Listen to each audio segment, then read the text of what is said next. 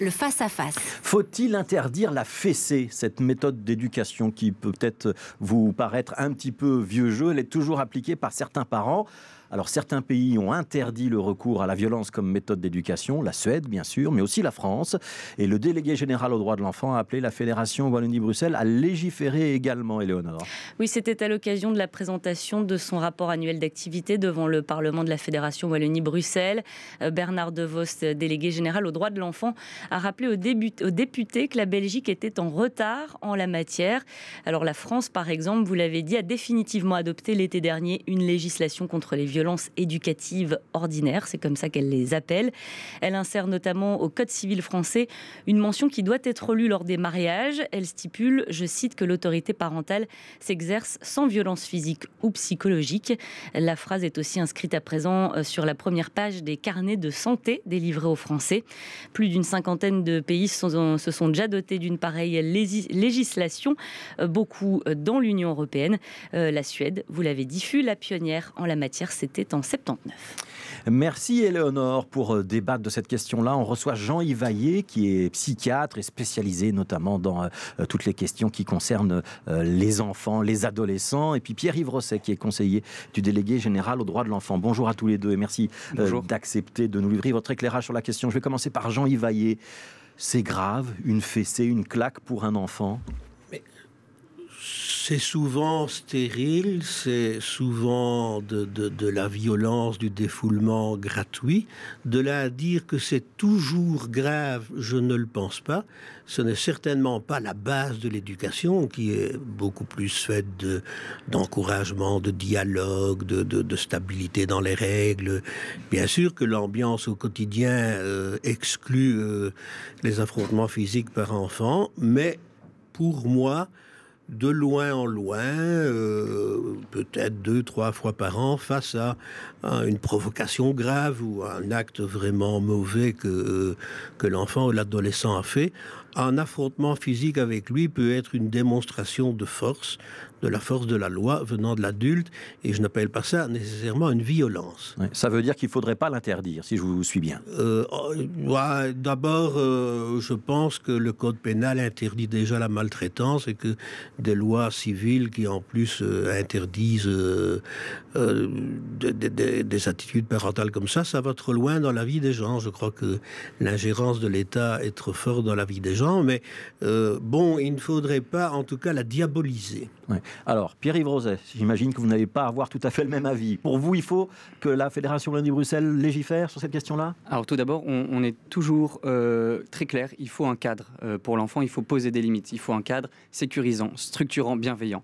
Mais si vous me posez la question pourquoi il faut interdire les violences dites éducatives, la violence n'est jamais éducative, c'est simple, c'est en trois points que ça se développe. D'abord parce que c'est une négation manifeste du statut de l'enfant qui est titulaire de droits à part entière, de, de droits humains, de droits fondamentaux. Par ailleurs, ça a un impact sur sa santé mentale, sur le bien-être et le développement de son cerveau. Et pour finir, c'est d'un point de vue éducatif totalement contre-productif. Ça envoie un message incohérent. Un exemple très clair, un enfant est violent dans la cour de récréation, on appelle les parents, on lui dit au soir que l'enfant était violent, il rentre à la maison et on lui fait un sermon et à la fin ponctué d'une bonne claque qui le remet dans le droit chemin, mais à la fin, qu'est-ce qui se passe?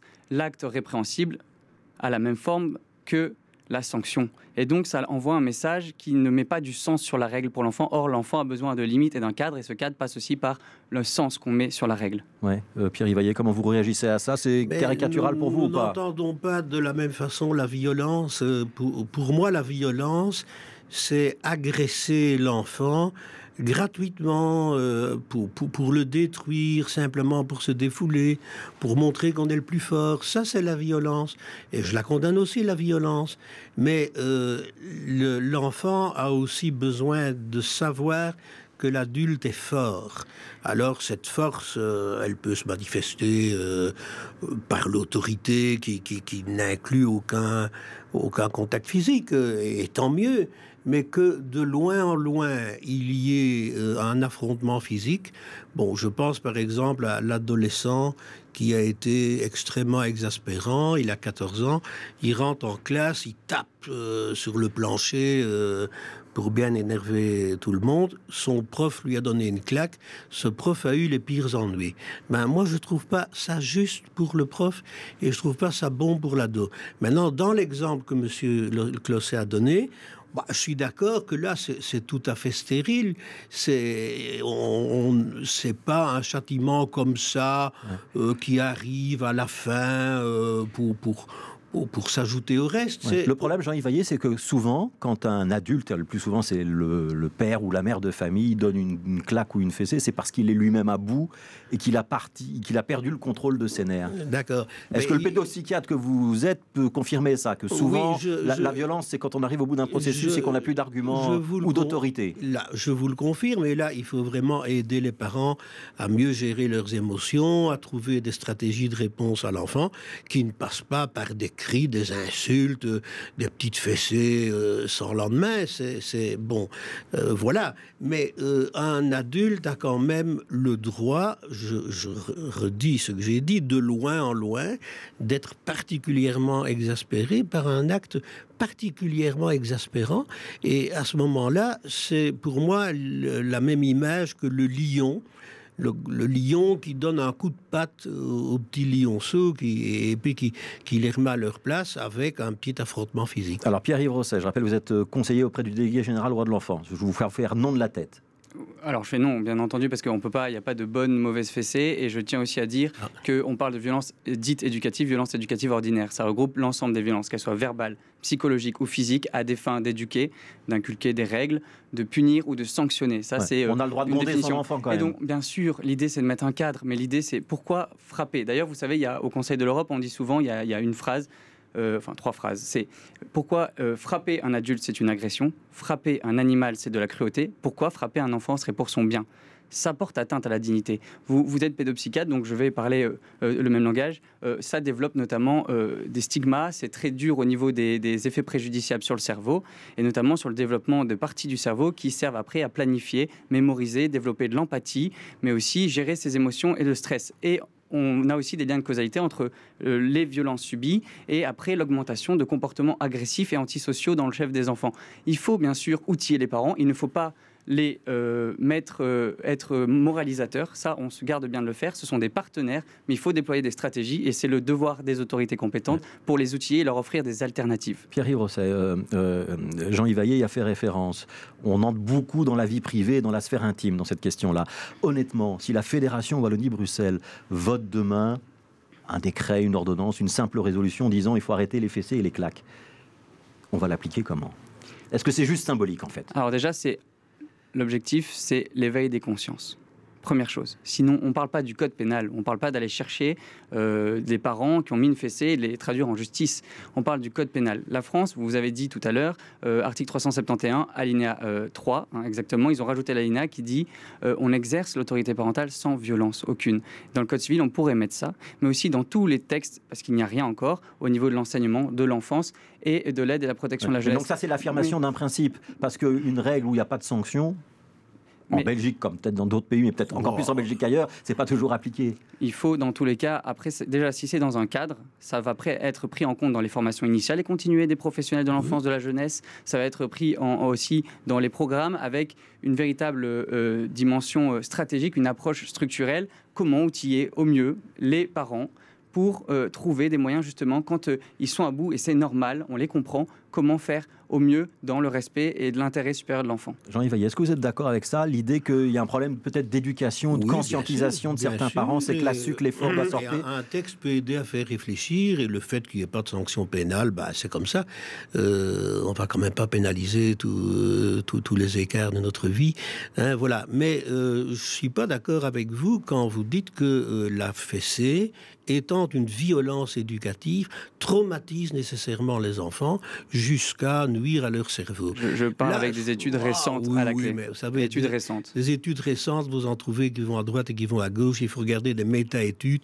Et bah, des méta-études qui regroupent une vingtaine d'études justement sur ces questions. L'impact de la violence verbale, psychologique euh, et physique. on va pas se bagarrer sur les études. Bah. Je, je, peux vous en sortir des autres qui disent pas la même chose. Donc, je, je suis d'accord qu'un enfant qui, qui est objet de violences répétées, euh, mal placées, en ce inclus des fessées, pas parce qu'il l'a cherché, mais simplement parce qu'il était maladroit, bruyant. Ça ne lui fait pas du bien, ça le traumatise. Peut-être même que ça finit par altérer son cerveau. Là, je suis plus sceptique, mais enfin, ça le traumatise. Là-dessus, nous, sommes bien, nous sommes bien d'accord. Mais sur, sur ce large thème, nous sommes d'accord. Mais moi, je vous parle d'un tout petit chapitre où je, considère, mais bon, on, va rester sur nos abus jusqu'à la fin de l'émission, je considère qu'une fessée n'est parfois pas un acte de violence, mais peut être un acte éducatif, et je pourrais vous dire que je connais aussi pas mal d'adolescents qui, arrivés à l'âge adulte, remercient leur père ou leur mère d'avoir été forts, même physiquement, à certains moments de leur vie. une question que je vais vous poser à tous les deux. Je suis euh, un père ou une mère de famille. Je me rends compte que je distribue des fessées et des claques et que le plus souvent, je les distribue parce que je perds le contrôle de moi-même. C'est quoi le conseil que vous donnez? Alors déjà, c'est quelque chose qui arrive au quotidien, parce que nous avons souvent des, des, familles qui viennent et des, des, partenaires. Il faut savoir que les, parents se soucient de respecter euh, l'intérêt de l'enfant, son intégrité, et souvent nous disent, je sais que c'est un échec. Et ce qu'ils demandent, ce sont vraiment des outils, je reviens là-dessus, des outils alternatifs. Communication non violente, écoute active empathique, comment ça, accueillir les besoins. C'est quoi le conseil pratique qu'on donne aux parents? Ça existe. Le conseil pratique, c'est de renvoyer vers, il y a du soutien, ou j'aime pas le mot soutien, accompagnement à la parentalité,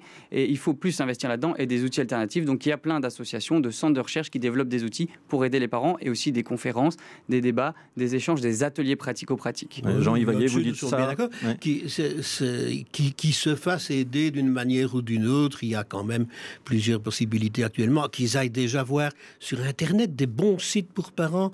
Ils vont trouver des conseils avec des stratégies éducatives intéressantes, euh, de, manière à mettre des règles qui tiennent qui sont sanctionnés positivement si l'enfant euh, y adhère et, parfois négativement s'il n'y adhère pas, mais sans passer par l'acte physique. Donc, euh, qui se fasse aider. Jean-Yves y donner un, une fessée à un petit garçon, une petite fille qui a 4-5 ans et euh, en venir aux mains avec un adolescent qu'on a 13 ou 14, c'est la même chose ou pas? Moi, c'est.